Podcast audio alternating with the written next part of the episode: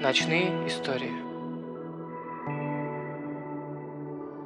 Вильгельм Гауф. Харчевня в.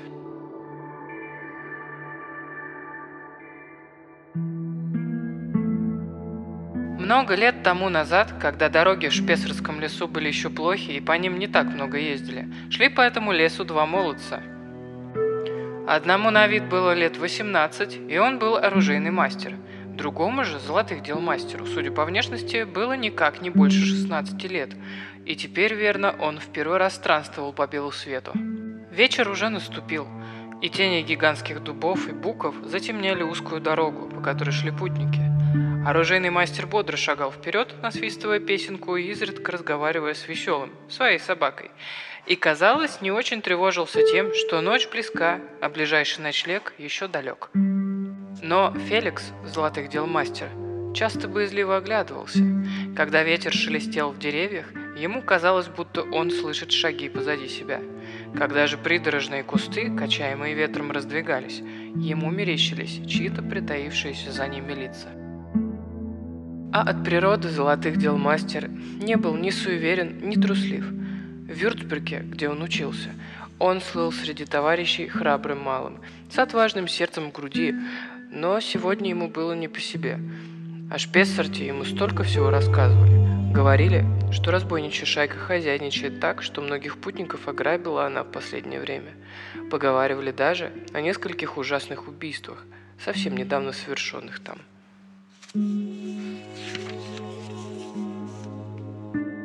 И ему невольно становилось страшно за свою жизнь. Как могли они вдвоем справиться с вооруженными разбойниками – он даже начинал раскаиваться, что послушался оружейного мастера и согласился пройти еще перегон, вместо того, чтобы переночевать на опушке леса.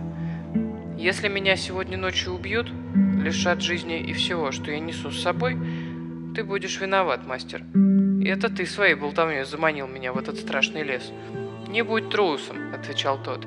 Порядочному ремесленнику не годится бояться. Что ты волнуешься?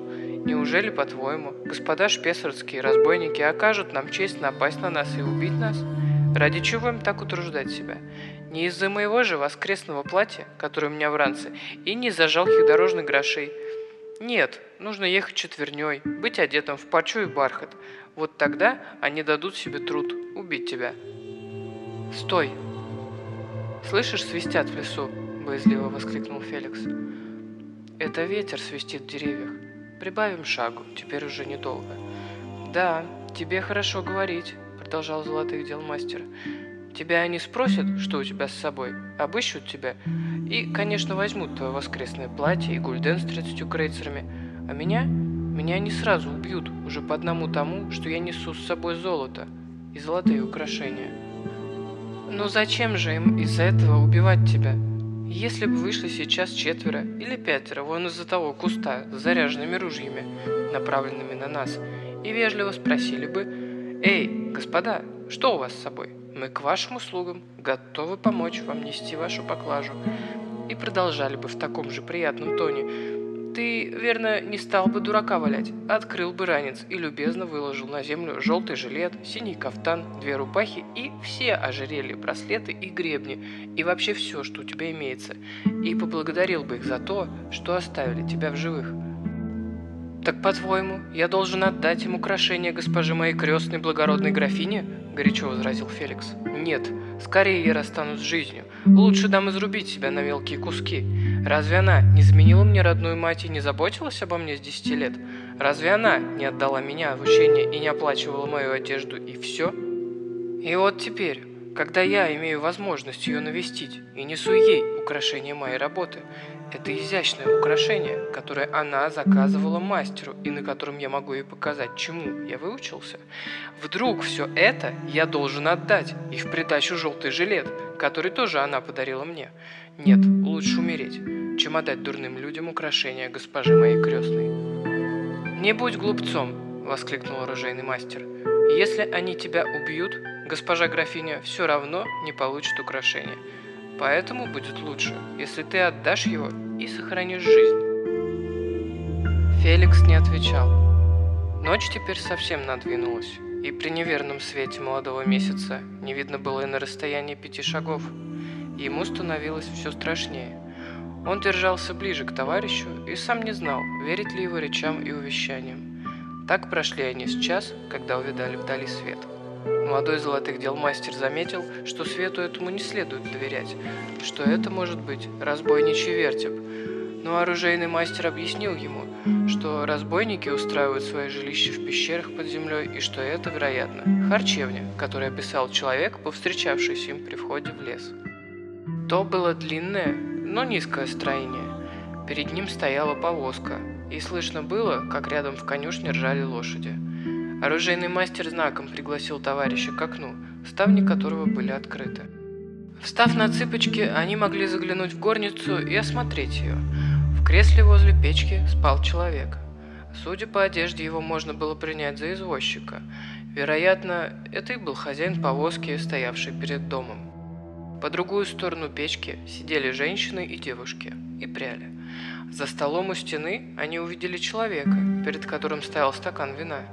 Голову он подпирал руками так, что им не видно было его лица. Однако, по его одежде оружейный мастер заключил, что он из благородных. Пока они так потихоньку заглядывали в окно, в доме залаяла собака. Веселый собака оружейного мастера ответила ей. На порог дома вышла служанка взглянуть на чужих. Им обещали дать ужин и ночлег. Они вошли и разместили по углам тяжелые узлы, палки и шляпы и подсели за стол, господину. Тот, отвечая на их поклон, привстал, и они увидали изящного молодого человека, который ласково поблагодарил их за приветствие.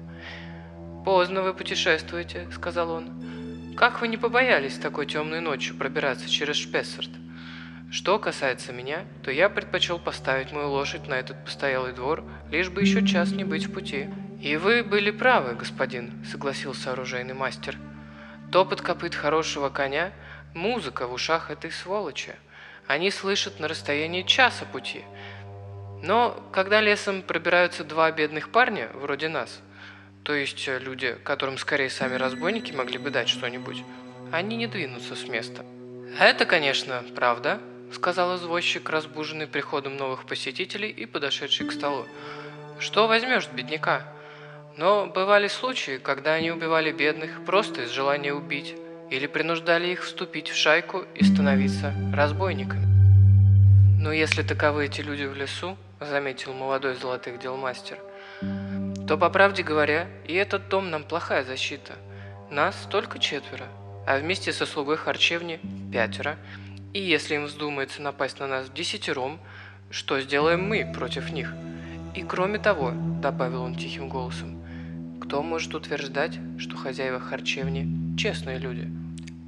«С этой стороны нечего опасаться», – возразил извозчик. «Я знаю эту харчевню уже 10 лет и никогда не замечал здесь ничего подозрительного. Хозяин редко бывает дома, говорят, он торгует вином. Жена же его тихая женщина и никому не делает зла. Вы напрасно ее подозреваете, господин. И все-таки, опять заговорил молодой господин, все-таки я не могу отчасти не согласиться с тем, что он сказал. Вспомните слухи, которые ходят о людях, бесследно пропавших в этом лесу.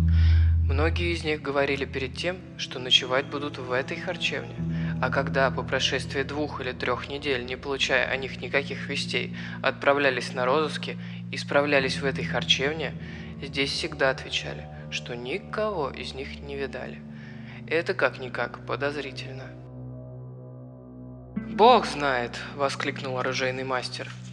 «Может быть, было бы благоразумнее устроиться на ночлег под первым попавшимся деревом, чем в этих четырех стенах.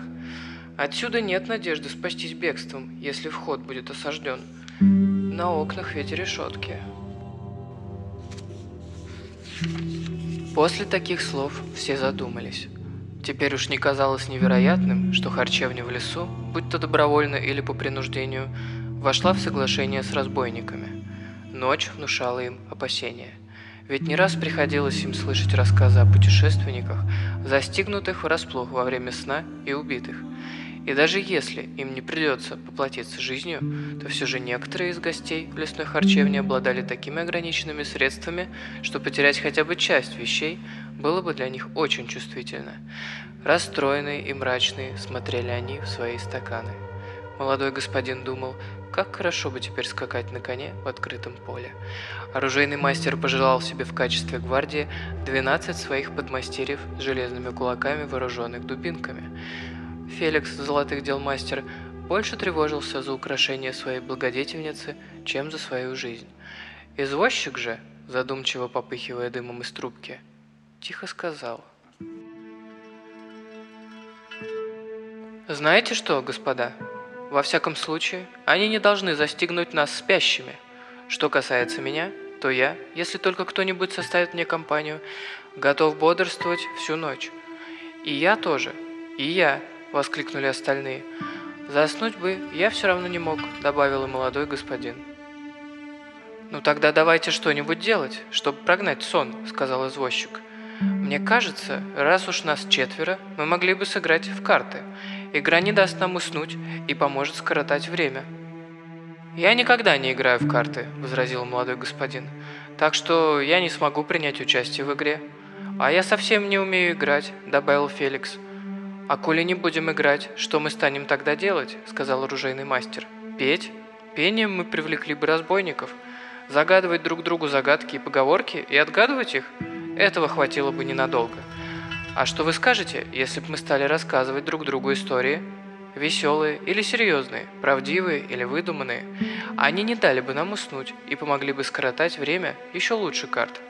«Я согласен, если только вы начнете», — сказал, улыбаясь молодой господин. «Вы, господа ремесленники, бродите по всему свету, бываете в разных краях, вам есть что рассказать. Недаром у каждого города свои предания и истории». «Как же, как же!» «Немало нам приходится слышать», — отвечал оружейный мастер. «Зато господа, как вы, прилежно изучают книги, в которых написано много диковинного. Вы могли бы рассказать куда умнее и лучше, чем простой ремесленник вроде нас. Если я не ошибаюсь, вы ведь студент, ученый». «Ученый не ученый», — улыбнулся молодой господин, «но действительно, я студент и еду на родину на каникулы. Однако то, что написано в наших книгах, менее пригодно для рассказов, чем то, что вам порой случается слышать. Поэтому начинайте рассказывать, если остальные ничего не имеют против. «Слушать интересную историю, по-моему, еще лучше, чем играть в карты», – отвечал извозчик. Часто лошадь моя еле-еле тащится по проселочной дороге, но зато я слушаю пешехода, который идет возле повозки, и рассказывает что-нибудь хорошее. В дурную погоду я многих подсаживал к себе в повозку с условием, что за это мне что-нибудь расскажут. И мне кажется, что одного своего приятеля я поэтому так и люблю, что он знает истории, длящиеся по семи часов и больше. «Так же вот и я», — сказал молодой золотых дел мастер. Я до смерти люблю, когда рассказывают, и моему хозяину в Вюрцберге пришлось запретить мне читать книги, чтобы я не зачитывался и не запускал работы. Ну, так расскажи нам что-нибудь хорошенькое, мастер. Я знаю, твоего запаса хватит до самого утра. Оружейный мастер выпил, чтобы подкрепиться перед рассказом, и начал так.